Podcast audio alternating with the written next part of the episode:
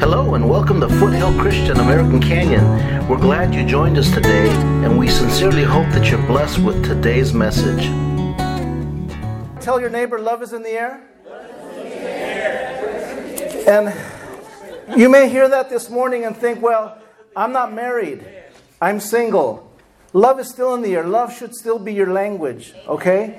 We, we need to learn to love one another. Let me just tell you quick two things uh, that I read about marriage.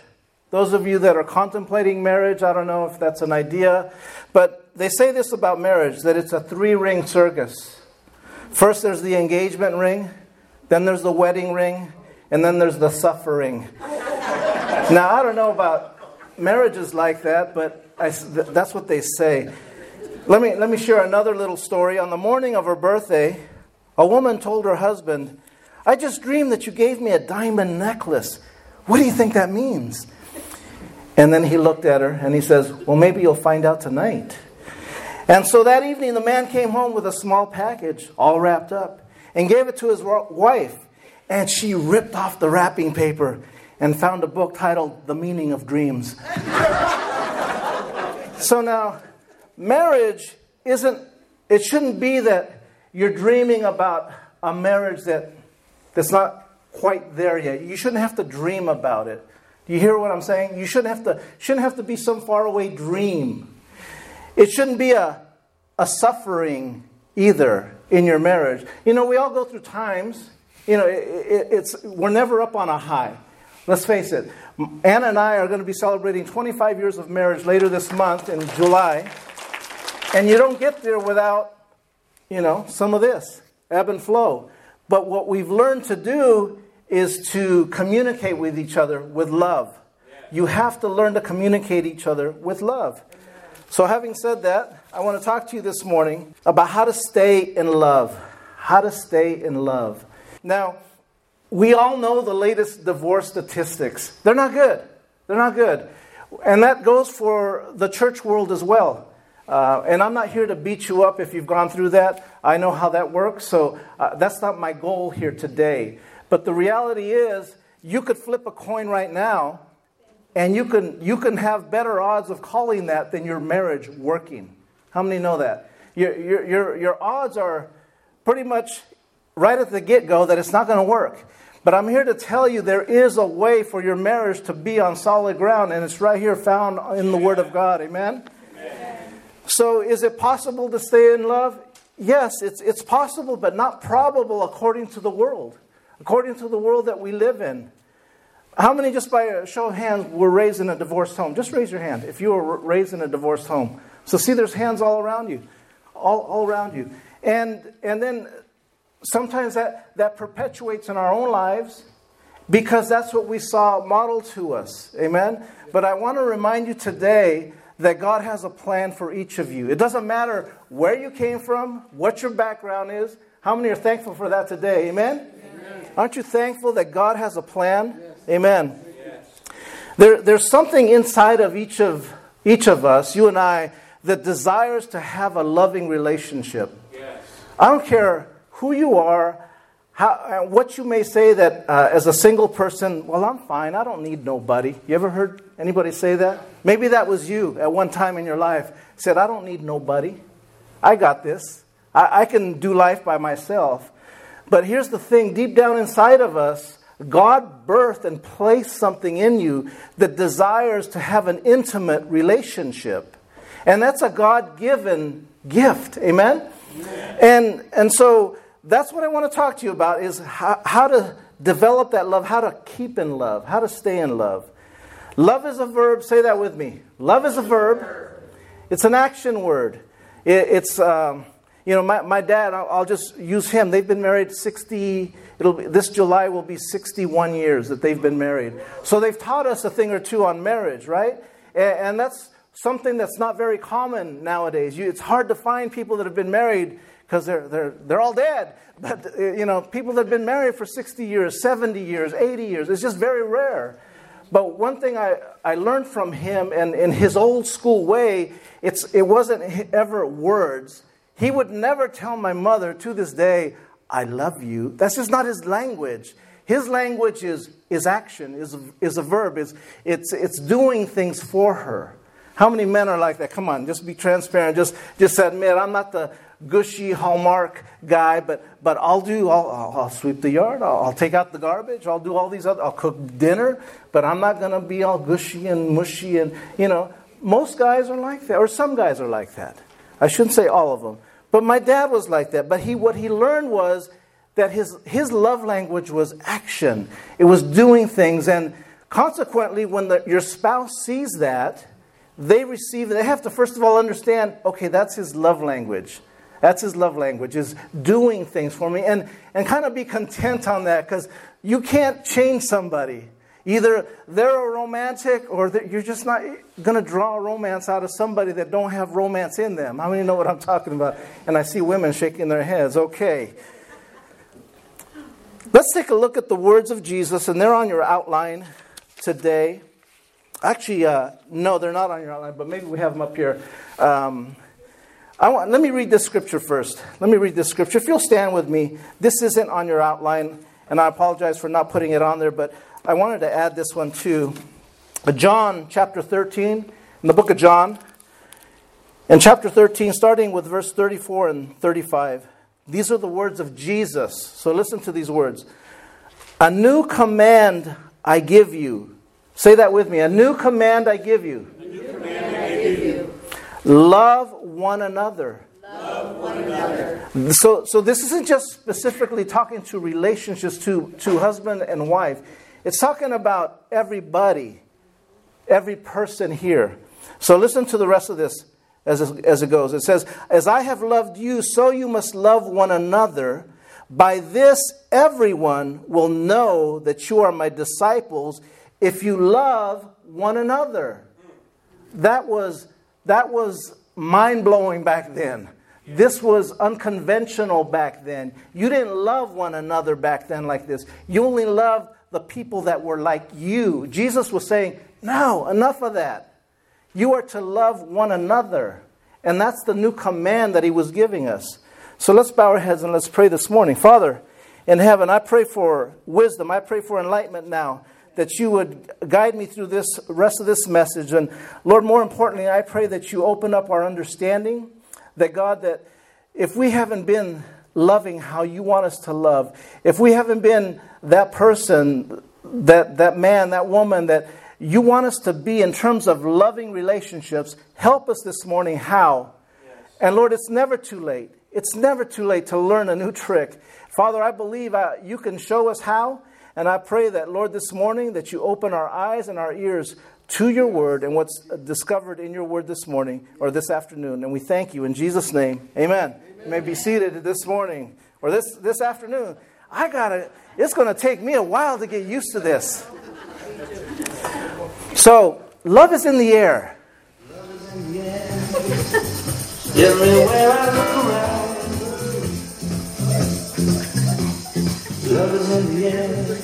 Okay, I see everybody that was my age and older because they, they know that sound, that music right there.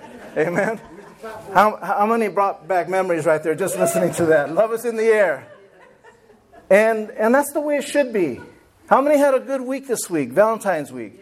You know, how many were there last night? Give yourselves a hand if you were there last night. We had a great time at my house. We had, uh, I believe it was eight, 18 people. I lost track. 19 people there last night. Wow. 19 people. And we had a great time. Give it up for uh, Chef Thomas again. He did a great, great job last night taking care of us.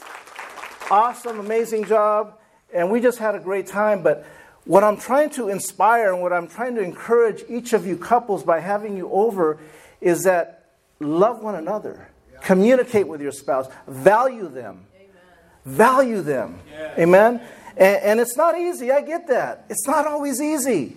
Sometimes us men, we have this this granite veneer on the outside that, that we got to chip away at. Women, you got to chip away at that.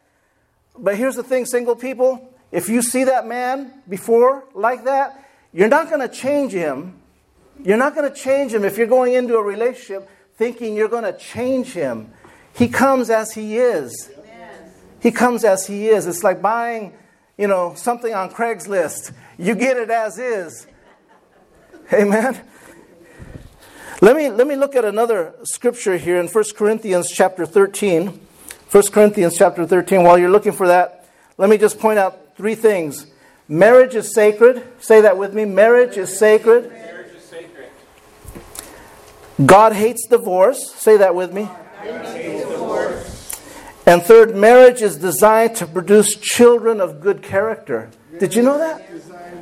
Let, let, let, me repeat that again. Marriage is designed to produce children of good character. And here you were thinking that marriage was just about me and my woman, me and my lady, me and my guy, right? It's not about that. It really isn't. That's and the main goal of it is to produce children of good character. Did you know that? Amen. But it only comes about if you're living a life that they can look up to. It only comes about if you're living a life that they can look up to. So, having said that, let's look at 1 Corinthians chapter 13. I believe this is up on the screen. It's also on your outline. Listen to these words. This is the love chapter in the, in the Bible, 1 Corinthians chapter 13. Love is patient. Men say that with me. Love, is patient. I don't know why I'm picking on you men today, but maybe because I'm there too. You know, I, I feel a lot of these things too. So, love is patient. Love is kind. It does not envy. It does not boast. It is not proud. It does not dishonor others. It is not self seeking. It is not easily angered. It keeps no record of wrongs. Love does not delight in evil, but rejoices with the truth. It always protects, always trusts, always hopes, always perseveres. Wow, if that's not a wake up call right there to show you what true love is. Because I read that and immediately immediately I begin to say, Love is patient. Am I being patient with my wife? Am I being patient towards Anna? Am I being patient towards my kids? Am I being patient towards my church, towards the people around me? Love is kind. Am I being kind to you? If I'm not, what I'm really saying is I'm not being loving. But it goes on, it, it says, does not envy. You know, we can always say, man, the grass is greener over there. I wish I was like that person, or I wish I lived over there, or I wish I drove that vehicle, or I wish I had this kind of a job. But what God is saying is, you got to learn to be content where He puts you. Amen? Amen. Can you be? Can you learn to be content where He puts you? Because yes. because the Word of God is saying here, don't envy, don't envy. It does not boast. It is not proud. It does not dishonor others. Are you constantly putting each other down in front of your kids to top it off? I mean, that's one of the worst things you could ever do as a parent, right there. Uh, that's commandment number 11 in the book of Rick is do not dishonor one another in front of your kids. It's not self-seeking. In other words, it puts my spouse above my needs, above me. Think about that. Because this is what a loving relationship looks like.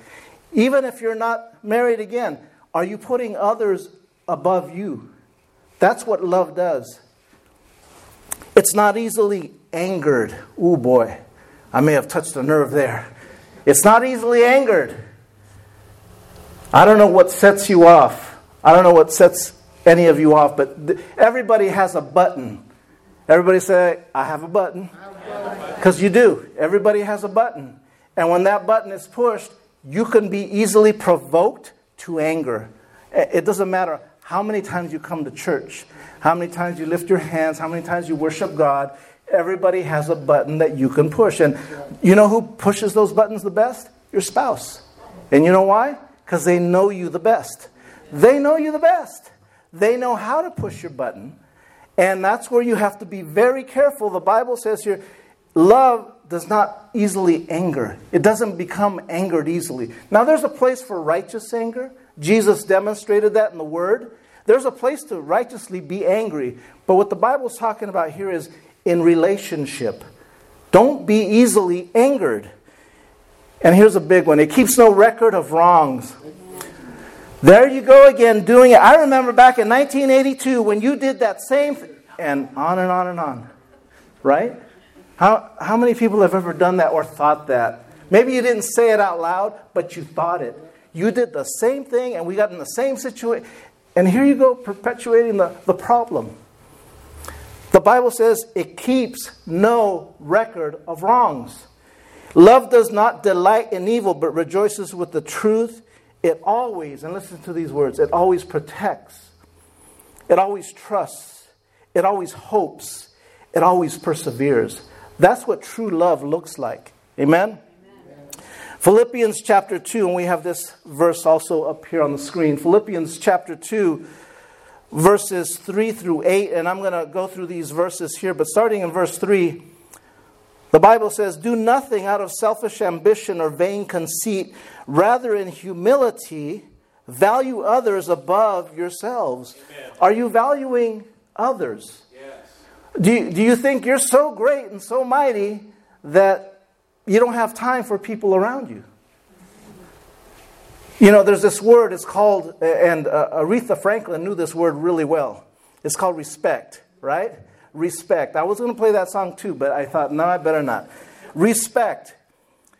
One thing I've learned in 25 years of marriage, almost 25 years, is I need to respect my wife at all times. There's one thing in your marriage or in a relationship, even if you're not married, even at work, if you don't have respect for one another, it, the relationship is bound to fail. It's going to fail. But if you establish respect for one another, that can go a long ways can I get an amen this morning? Amen. You know, you're, you're not the most important person in the room. Think about that next time when it's just you and your spouse. You're not the most important person in the room. You should, you should defer to them. That's really what love does. It defers to them. It says, okay, honey, you go first. Go ahead. And then, men, we got to listen. See, God gave you two ears and one mouth, so He wants you to listen twice as much as you speak. So, so we need to listen and then when they tell you something that you know is not right or the story is wrong, don't correct them. Let it go. Let it go. Let it go. Show respect. Show respect. Paul is saying here, respect, honor is saying that's how you treat your loved one. That's how you treat them. If there's one thing really, truly that I can say about our relationship with uh, my wife and I is that we've respected one another. She does that so amazingly well. I learn from her. I learn from her. Um, one thing, young people, single people, respect one another. Once you cross that line of, of disrespecting, you can't go back. It's very difficult to go back once you disrespect somebody. How many know what I'm talking about this morning? It's very difficult. So, again, you have to learn to respect. Remember, love is a decision you make. It's a decision, it's a lifestyle you choose to live. It's a verb that requires action in your life. Value him or value her first. Put them first above your needs. Now, verse 4 of that scripture do not look to your own interests, but rather to the interests of others. Have you tried discovering an interest in your spouse or in that person that you're trying to get along with? Have you uh, tried giving up on the fact that you love this and you love that? What about them? What's their interests? What are their goals? What are their dreams? What, are the, what makes them tick? Have you asked them that? Spouses, do you really know what makes your spouse tick? Have you asked them that? There's nothing, you know, I've left conversations and I, have been told this man, that Ricky, he's a good listener. He's really, he, he and I had a great conversation. I never, I never said a word. All I did was I listened. And, and most people, they want a listener. They want someone to listen to them. Yes. So when, when we first started dating, my wife, and I've said this before, she loved the city, going to the big city, San Francisco. And I don't like the big city. I don't like San Francisco. But because I loved my wife, or uh, my, my, my, my fiance at that time, we would go to the city. That was our first date in the city. Uh, we went on a cable car. We went and did all these things uh, at the tourist area, Pier 39, and had a great time. And we've been back many times because I love her. Now, do I like going there? No, I'd rather be home. Uh, I'd ra- I have fun going to the beach you know, just somewhere quiet, away from the people. But she loves that, so I go. Amen? Amen. Amen. Guys, I'm trying to help you, okay? Women, I'm trying to help you as well this morning or this afternoon. Live as if they are the most important thing to you. Amen. If you're not doing that and you're struggling in your relationship, these are reasons why. This is, this is what the apostle said upon, uh, or building upon what Jesus said. Listen in verse 5. He says, In your relationships with one another, have the same mindset as Christ Jesus who, being in very nature God, did not consider equality with God something to be used to his own advantage. Rather, he made himself nothing. Everybody say nothing. nothing. By taking the very nature of a servant. Say servant. Servant. Ooh boy. Being made in human likeness and being found in appearance as a man, he humbled himself. Say, humbled himself. humbled himself. Wow, these are tough words Jesus is saying here. By becoming obedient to death, even death on a cross. What Jesus is trying to tell us here is these are some of the things that you and I need to do. Now, fortunately, we don't have to go to the cross and be nailed to a cross. How many are thankful for that today? But what he's telling you is you need to be, think of yourself less than the person you're with less than. Be a servant to them. Honey, is there anything else I can do for you? You know, have you ever even said that? Wives, look at your, elbow your husband if he's never said that. Come on now. Now, also, humbling yourself.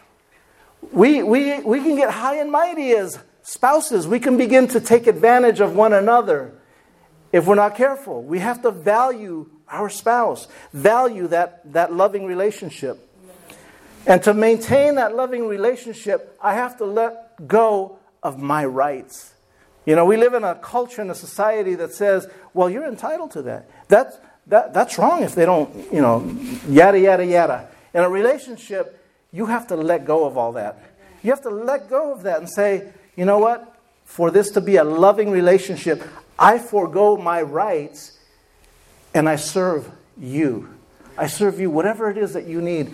Because see what happens when you have that attitude, your spouse then reciprocates. She gives that back. He gives that back to you. See, you're going to get what you give. If you give, if you give a, a terrible attitude, guess what, gentlemen? You're, not only are you sleeping on the couch, but you're going to get a terrible attitude back. That's how it works. So again, Christ wants us to let go of our rights and be loving. Amen. Christ let go of what he deserved so you and I could receive what we don't deserve his unconditional love. Amen. His unconditional love. And on your outline, my first point here is to stay in love, it requires it requires that I yield my needs to the needs of the one I want to be loving to. That's what I'm saying. This is what Christ said. We have to give up our rights. We have to yield to the person that we love. Now, is that easy? No, it's not. I hear I hear heard somebody say no, it's not. You have to learn that. It's like learning a new language. It's like learning a new language and for some of you here today, you're in a place where you need to begin to learn that language today. Yes. Today. Amen. Today. You can't wait a day longer.